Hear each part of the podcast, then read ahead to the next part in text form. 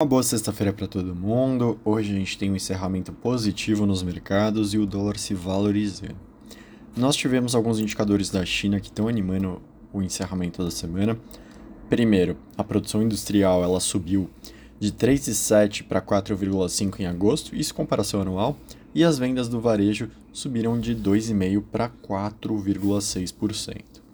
Ainda, o Banco Central do, da China, o Banco do Povo, cortou de 2,15 para 1,95 a taxa básica de juros, isso depois de já ter reduzido o compulsório, ou seja, mais tentativas de estimular a economia chinesa para os próximos meses, mercado recebendo muito bem esse indicador e essa parte de decisão de juros da China.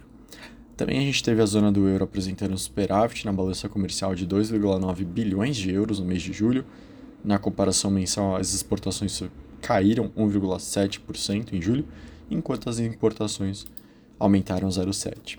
Olhando para as inflações da França e da Itália, que foram divulgadas hoje, lembrem que a meta é 2%. A da França foi de 4,3% para 4,9% na comparação anual, e na mensal de 0,1% para 1%, uma alta relevante, uma comparação mensal do mês de agosto. Na Itália, também sobre agosto, caiu de 5,9 para 5,4 na comparação anual, mas mensalmente acelerou de 0 para 0,3.